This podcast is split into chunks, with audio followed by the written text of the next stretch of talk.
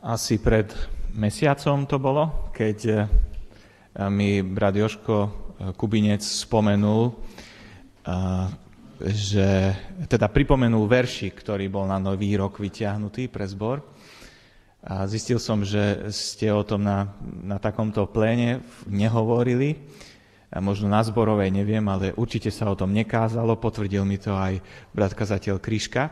Ja som začal trošku o ňom roz, rozmýšľať, uh, aj preto, lebo som uh, čítal druhý list Korintianom a tam sú niektoré podobné veci. Ja chcem dnes hovoriť niečo z toho, čo, čím som bol oslovený z listu Korintianom. Bude to tak, z druhého listu Korintianom. Bude to taký pohľad z vyššej perspektívy. Uh, poviem viac toho možno, ako by sme boli schopní ísť veľmi do hĺbky a možno niekedy v budúcnosti sa k tým jednotlivým veciam viac zameria, na ne viac zameriame. E, to, čo, čo je v tomto, čo ma oslovilo z tohto listu, súvisí s tým textom, ktorý sme dostali na tento rok ako zbor. Ten text bol Výjdite z Babylona. Oddielte sa. E, súvisí to aj s tým, čo sme dnes už doteraz počuli.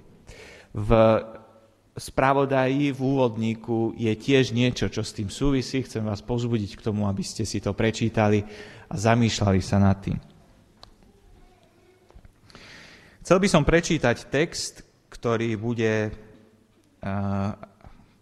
ktorý nás uvedie do tejto témy. Je to napísaný v 2. Korintianom 6. kapitole. Budem čítať od 14. verša. 2. Korintianom 6. kapitola budem čítať od 14. verša až po prvú, prvý verš 7. kapitoly. Takže 2. Korintianom 6, 14, 14 až 7, 1. Môžeme sa postaviť z ústy Božiemu slovu. Neťahajte cudzie jarmo s neveriacimi. Veď čo má spravodlivosť spoločné s neprávosťou a aké spoločenstvo má svetlo s tmou? Aký je súlad medzi Kristom a Beliálom? A aký má podiel veriaci s neveriacim? Ako patrí k sebe chrám Boží a modly? My sme predsa chrám živého Boha, ako povedal Boh. Budem v nich prebývať a medzi nimi prechádzať sa. Budem ich Bohom a oni budú mojim ľudom. Preto vidíte spomedzi nich a oddielte sa, hovorí pán. Nečistého sa nedotýkajte a ja vás príjmem. A budem vám otcom a vy mi budete synmi a dcérami, hovorí všemohúci pán. Milovaní, keďže máme takéto zaslúbenia, očistíme sa od všetkých poškvrn tela i ducha a v Božej bázni dokonajme svoje posvetenie. Toľko z čítania Božieho slova, môžete si sáhnuť. Takých štyroch bodov by som chcel hovoriť. Najprv to bude napomínanie z lásky, potom predmet napomínania, teda čo vytýka Pavel E, Korintianom obsah napomínania, teda aké slová používa, čo hovorí, ako ich napomína a nakoniec ovocie pokáňa, kam to priviedlo. Napomínanie z lásky.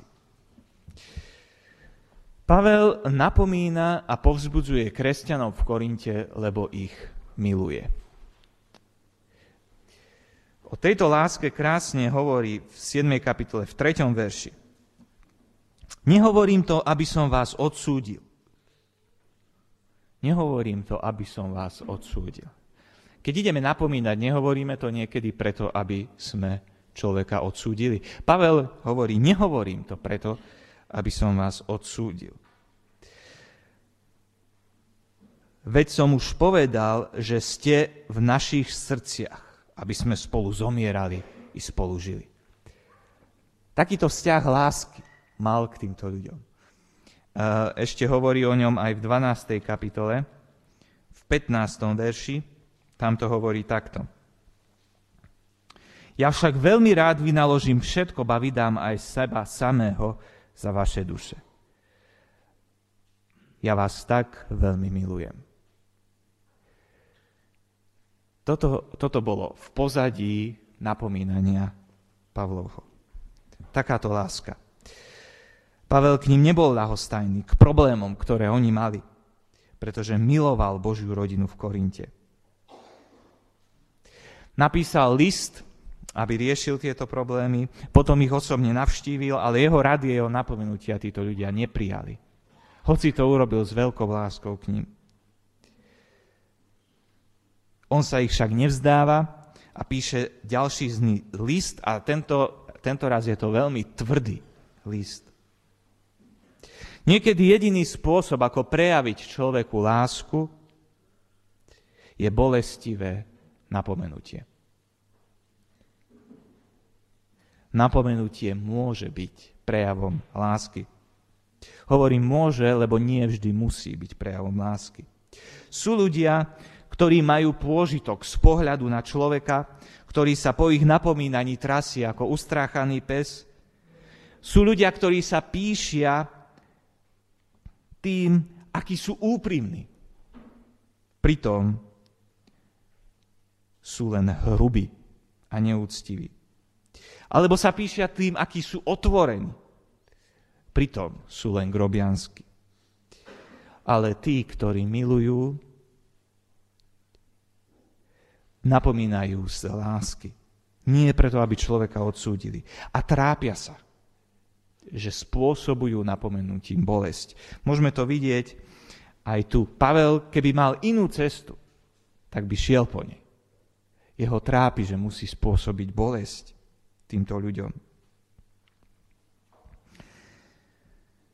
Títo ľudia, teda ľudia, ktorí majú záľubu v takomto neláskavom napomínaní mnohokrát napomínajú preto, aby človeka zrazili, nie aby ho pozdvihli. Napomínajú, aby ho znechutili, nie aby povzbudili. Napomínajú, aby vyničili hriech, ale nemyslia na to, aby rástlo dobre.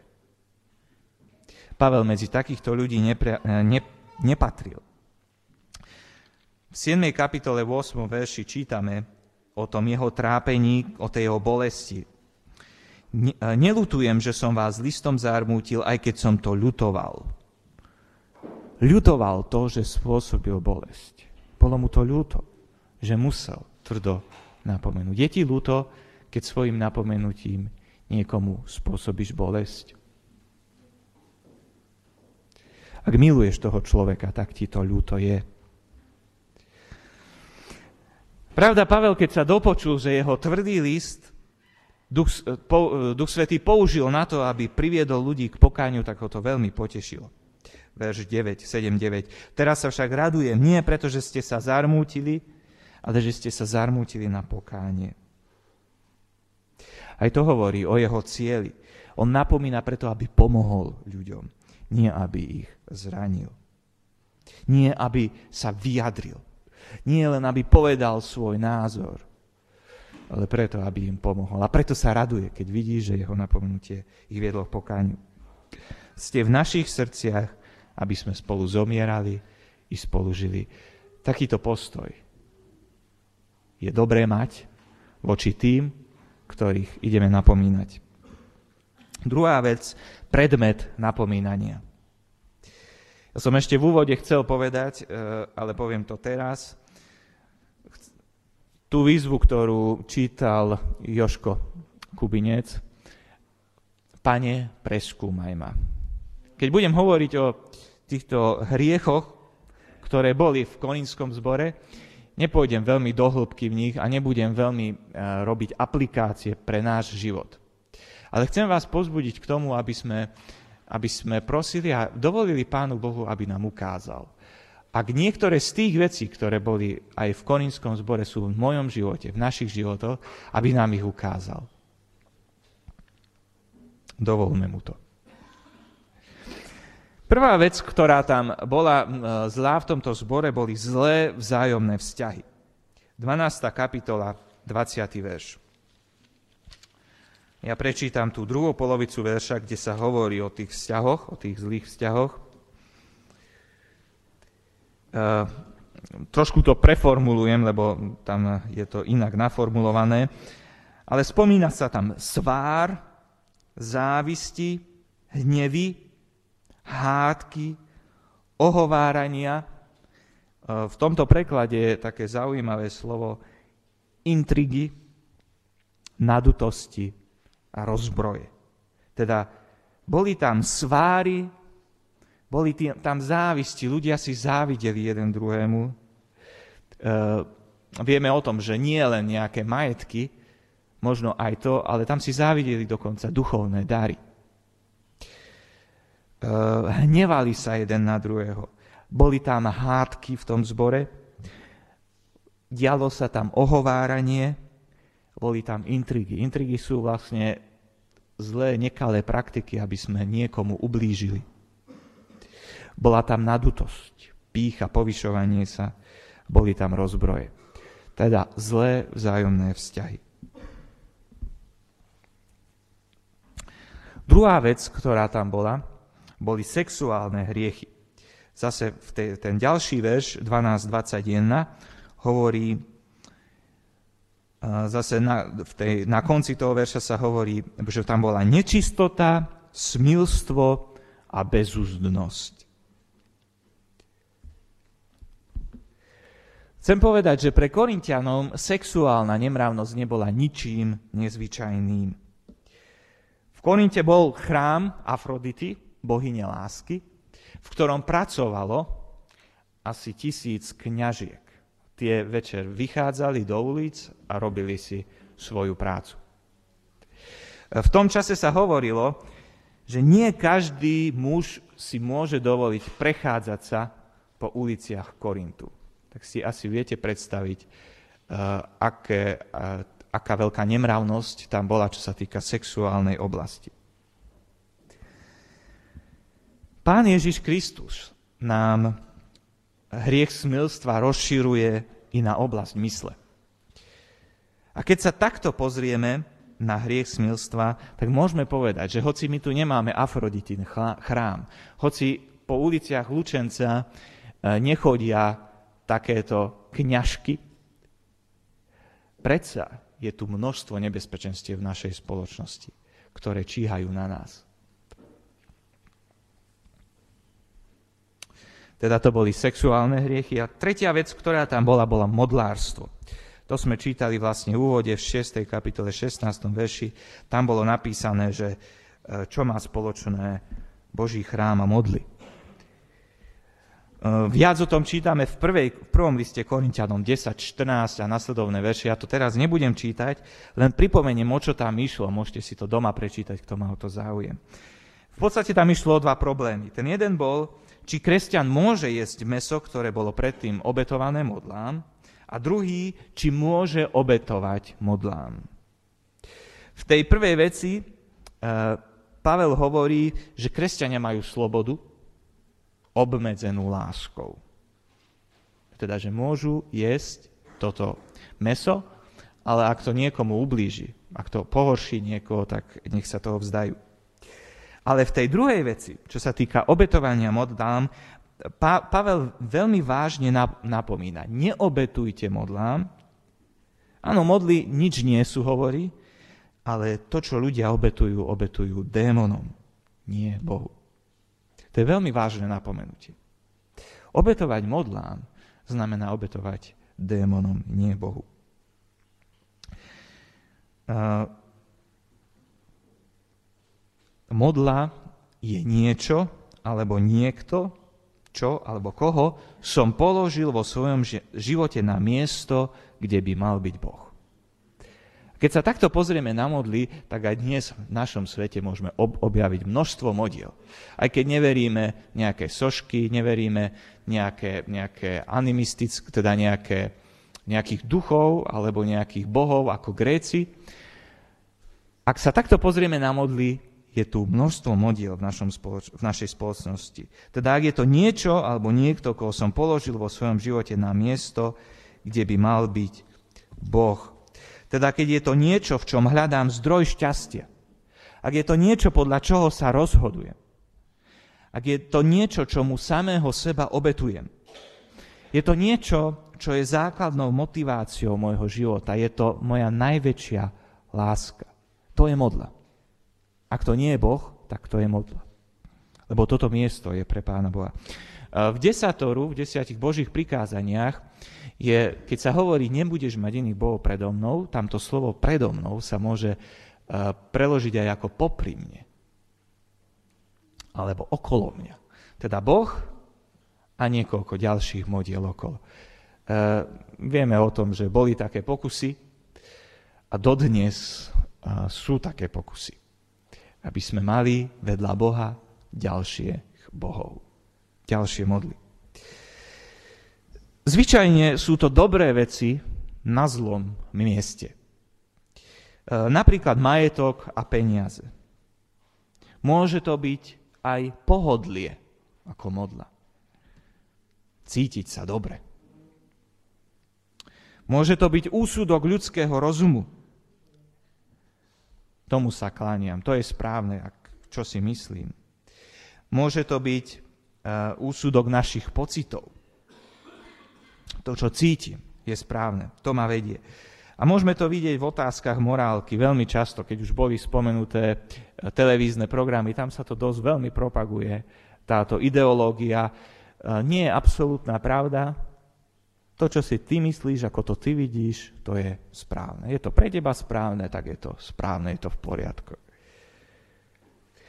modlou môže byť aj strach. Môže byť úspech. Môžu byť názory druhých ľudí. Ďalšia posledná vec, ktorá tam bola negatívna v tomto zbore, bolo, že ľudia popierali Pavlovu autoritu, apoštolskú autoritu.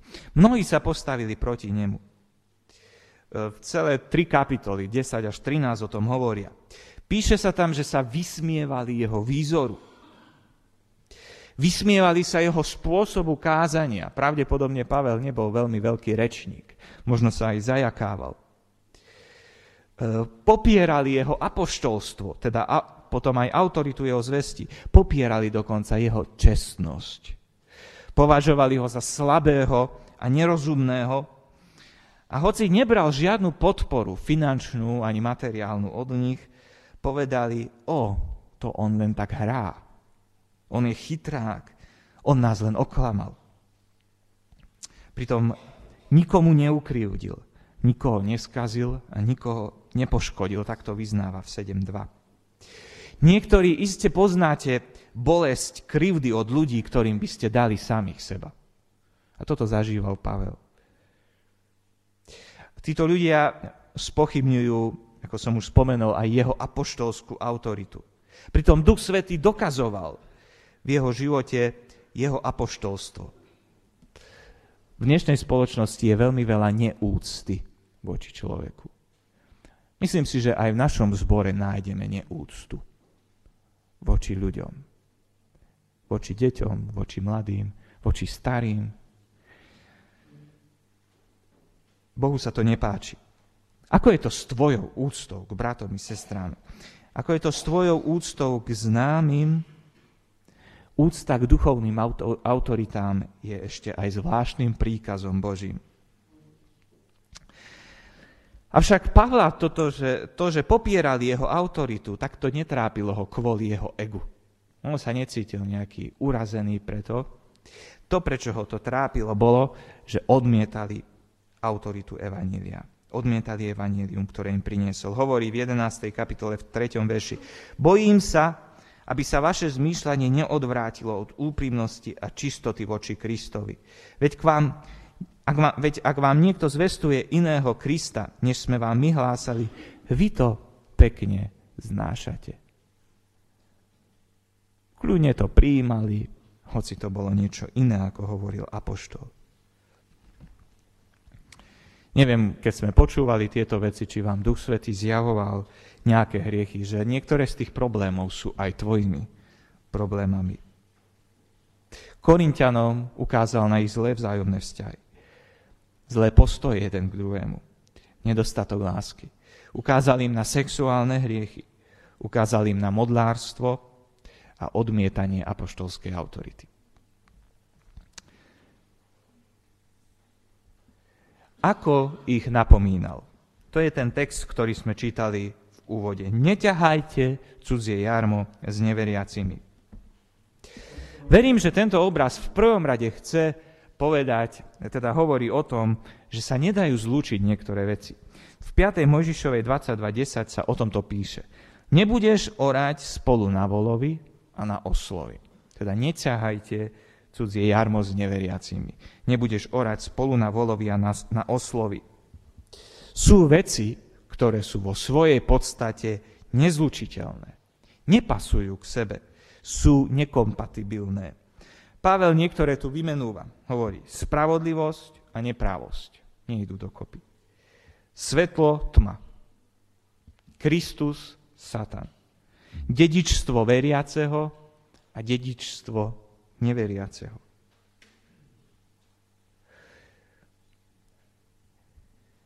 Tento text sa veľmi často používa na varovanie e, mladých ľudí, aby sa neoženili, nevydali za neveriaceho. A myslím si, že je to správne. Ale je to ďaleko širší význam. Pretože v našich životoch sa niekedy snažíme spojiť nespojiteľné. Tmu so svetlom, spravodlivosť s neprávosťou, Krista s diablom.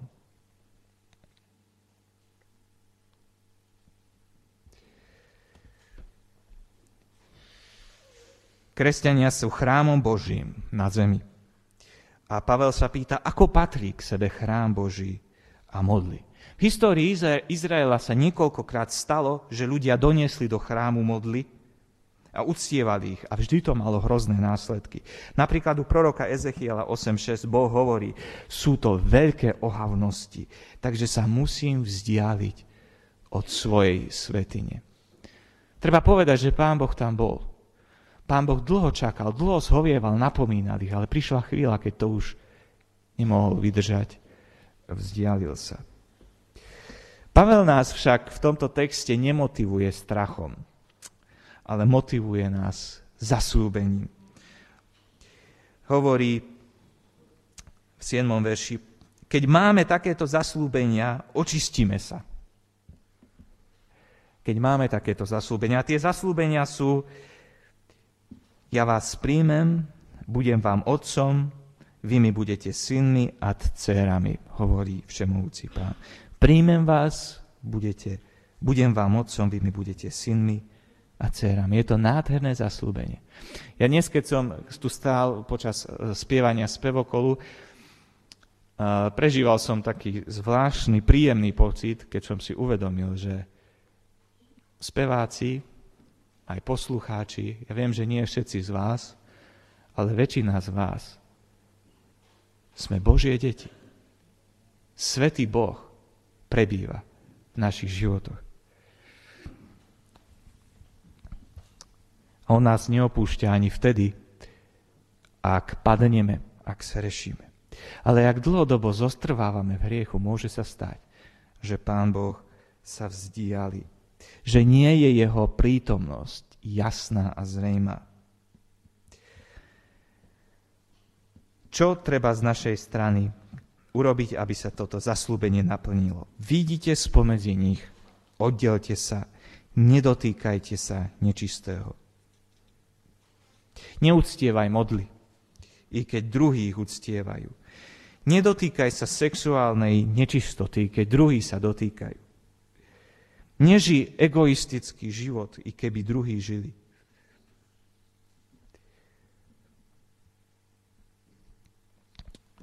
Záleží na tom, z akej rodiny si a kto je tvoj otec. A to nie len tu na zemi, ale v celom vesmíre. Máme nádherné zaslúbenia, preto očistíme sa od všetkých poškodení tela i ducha a Božej bázni dokonajme svoje posvetenie. Vďaka Bohu za to, že môžeme vidieť, čo sa stalo e, v Korinte. Nakoniec sa zarmútili na pokánie to je tá posledná vec, ovocie pokánia. V 7. kapitole čítame v 11. verši, čo všetko tento zármutok vyvolal. To nebola len taká ľútosť, och, je mi ľúto, že som to robil. Vyvolal tento zármutok obranu. Títo ľudia začali brániť Pavla. Zmenil sa ich postoj. E, horlivosť. Začali horliť za Pavla a horliť za pravdu. Bázeň báli sa pred Bohom. Túžbu, túžbu po Pavlovi a čistom živote. Úsilie, úsilie za život, milý pánovi. A vyvolalo to aj trest. prísnosť voči sebe i voči tým, ktorí brojili proti Pavrovi, ktorí robili rozbroje. Proti tým, ktorí sa snažili prinášať hriech, snažili sa nášať modly. Toto je pravý zármutok nad hriechom. Priniesol viditeľné zmeny. A veľmi ma zaujalo. Tento zbor, ktorý Pavla ignoroval, tak Pavel o ňom hovorí, že mu veľmi dôveruje. E, veľa sa ním teraz chváli. A hoci trpí pre Krista, práve táto situácia v tomto zbore ho naplňa radosťou. To je všetko v 7. kapitole. Zbor, v ktorom bolo modlárstvo, v ktorým bolo sexuálne hriechy, boli roztržky a odmietanie Bohom daných autorít, sa stáva zborom, v ktorom, ktorý oplýva hojnosťou vo viere i v slove, v poznaní i vo všetkej horlivosti a v láske. To je 2. Korintianom 8.7. Nádherná zmena v životoch jednotlivcov i celého zboru. Na záver, Boh nás nepovolal k nečistote, ale k posveteniu. V 1. Tesaloničanom 4, 7, 8 je toto napísané a tam sa píše ďalej.